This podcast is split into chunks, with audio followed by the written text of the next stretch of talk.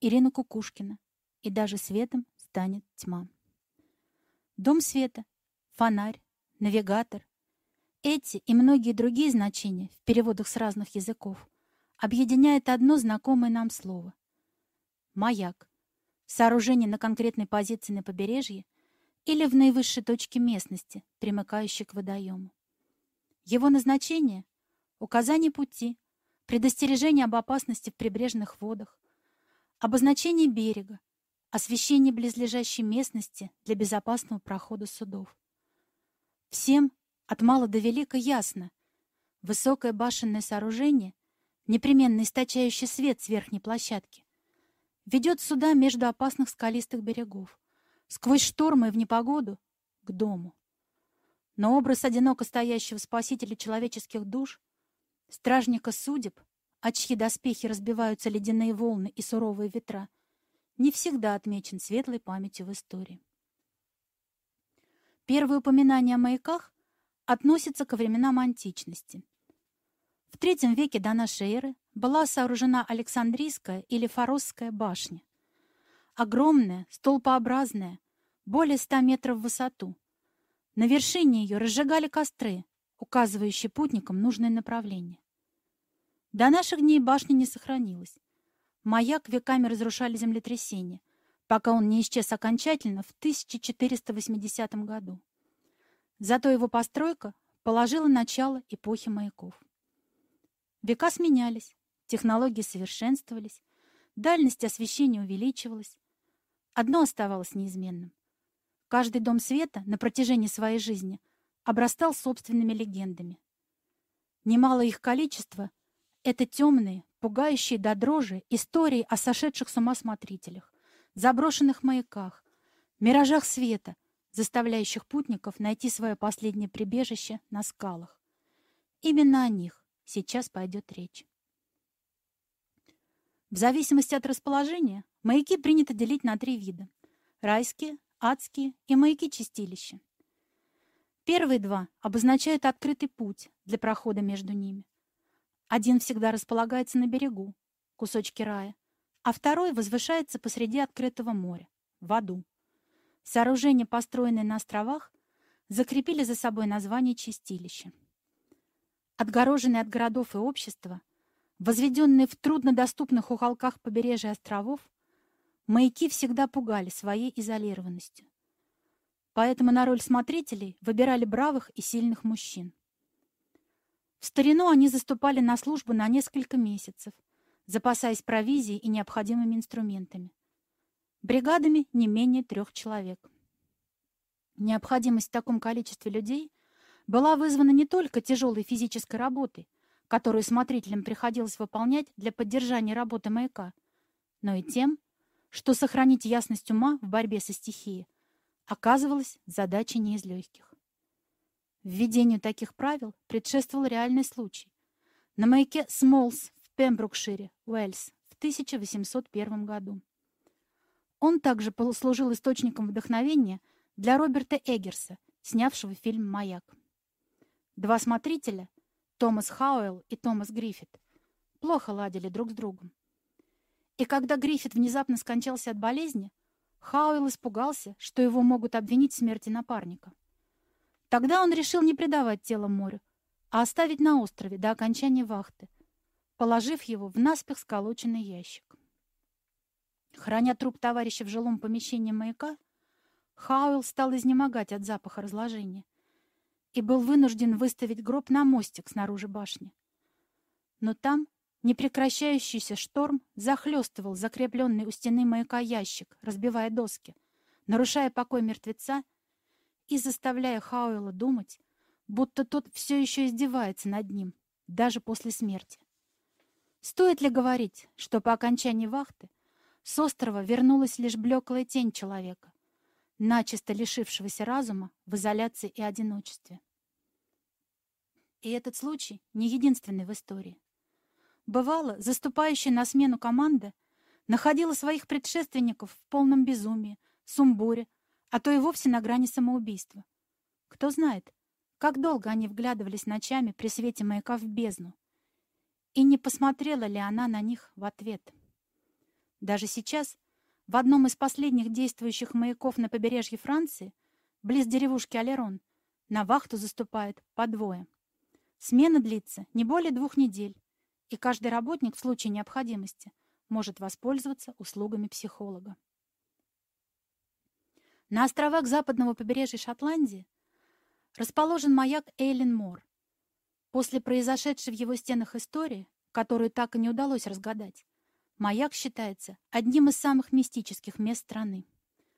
И причина отнюдь не в его изолированности от поселений, не в отсутствии правдоподобных объяснений случившемуся, не в давних россказнях о темных силах, населяющих остров и не терпящих гостей извне, а в том, что команда из трех смотрителей, таинственно исчезнувших из запечатанного изнутри маяка, так и не нашли. Все их пожитки были на своих местах, но от людей не осталось никаких следов. Истории по сей день пугают туристов и местных детишек. Легенда обрастает подробностями, но пугающая тайна так и остается нераскрытой. История о призраках, привязанных к хладным стенам маяков, превеликое множество — Очевидно, что пик одиночества, страха, непреодолимого ужаса от бушующей в шторм водяной пучины не может не наложить отпечатка на сознание. Любители паранормальных явлений уже вдоволь наездились по таким местам. Снимали видео, брали интервью у очевидцев, писали статьи и целые книги. Особо смелые, читай безбашенные, оставались на ночь в комнатах смотрителей, чтобы прочувствовать все на собственной шкуре. Среди подобных мест своей историей выделяется маяк на острове Сегин в штате Мэн, США. Здесь смотритель, не вынесший монотонной работы и одиночества при бушующей стихии, в безумном порыве зарубил топором жену. А позже, осознав весь ужас сотворенного, и сам расстался с жизнью. Более ста лет спустя власти приняли решение вывести маяк из эксплуатации.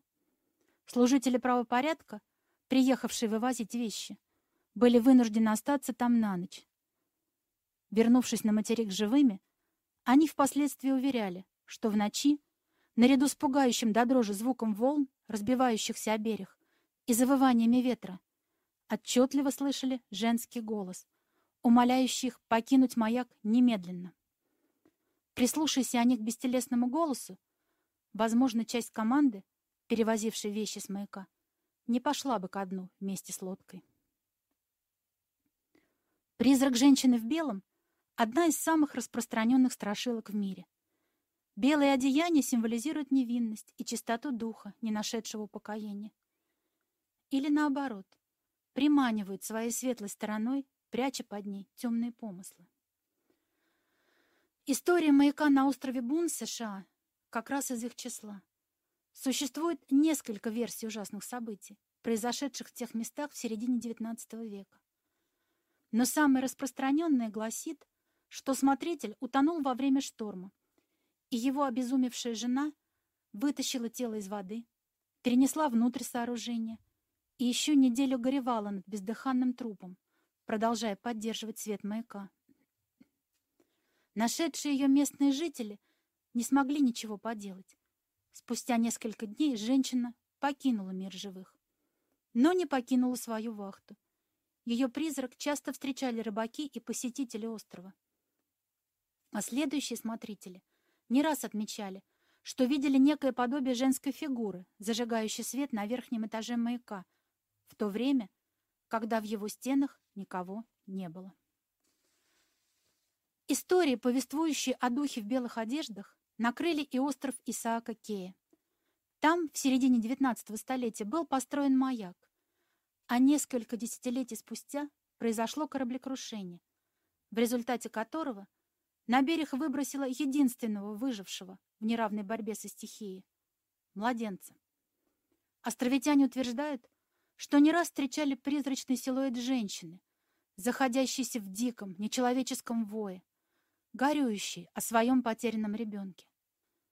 Возможно, этот призрак причастен и к еще одному мистическому происшествию — в 1969 году на маяке бесследно пропали смотрители. Сегодня маяк законсервирован и полностью огорожен, так что любоваться его величием и опасаться хранимых им тайн можно исключительно с воды. Береговая часть французской провинции Британь образует одну из самых опасных линий. На нее приходится огромное количество дичайших штормов и сильнейших ветров и течений. Именно поэтому здесь расположена добрая треть маяков всей страны. Многим известна фотография вышедшего покурить в сильный шторм смотрителя маяка. Но немногим известна история, скрывающаяся за впечатляющим кадром. Маяк Ляжумен или маяк Ат-Маре, вгрызшийся фундаментом в крошечный кусочек скалы, поблизости которой произошло бесчисленное количество кораблекрушений, отчаянно пытался противостоять чудовищному шторму. В 1989 году когда волны выбили окна и двери, частично смыв мебель из комнат бушующий океан. Смотритель Теодор Малгорн выбежал наружу, расслышав за адским гулом воды шум вертолета, который должен был его эвакуировать. Именно в момент, когда огромная волна практически поглотила сооружение, сделал свой знаменитый кадр фотограф Жан Гишар. К счастью, смотритель вовремя успел спрятаться в глубине маяка и остался в живых но ужас противостояния стихии сохранился на пленке на долгие годы. Смотрители маяков редко возвращались на Большую Землю прежними. Бывали случаи, что из-за ненасти их не могли вывести по несколько месяцев, и несчастные, обессилев от голода и одиночества, сходили с ума и погибали. Именно такой славой пользуется маяк Тевенек, все в той же Британии. Стоящий на крохотном возвышении посреди бескрайней воды, он окутан жуткими легендами. За время своего существования он свел с ума и погубил множество смотрителей и членов их семей. Сперва маяк обслуживали по одному смотрителю. Но после того, как два человека поочередно пожаловались на кошмарные голоса, которые приказывали им покинуть маяк, было решено назначать смотрителей подвое. Наиболее страшная участь постигла одну семейную пару. Во время вахты муж умер. А поскольку из-за постоянных штормов и удаленного расположения никто не мог подобраться к маяку в течение нескольких месяцев, жена смотрителя держала его тело в морской воде. Нужно ли объяснять, что стало с женщиной? Пусть люди придумали, как уберечься от кораблекрушения, воздвигая маяки и указывая путь мореплавателям, Морская пучина все равно найдет способ забрать себе причитающиеся ей жертвы.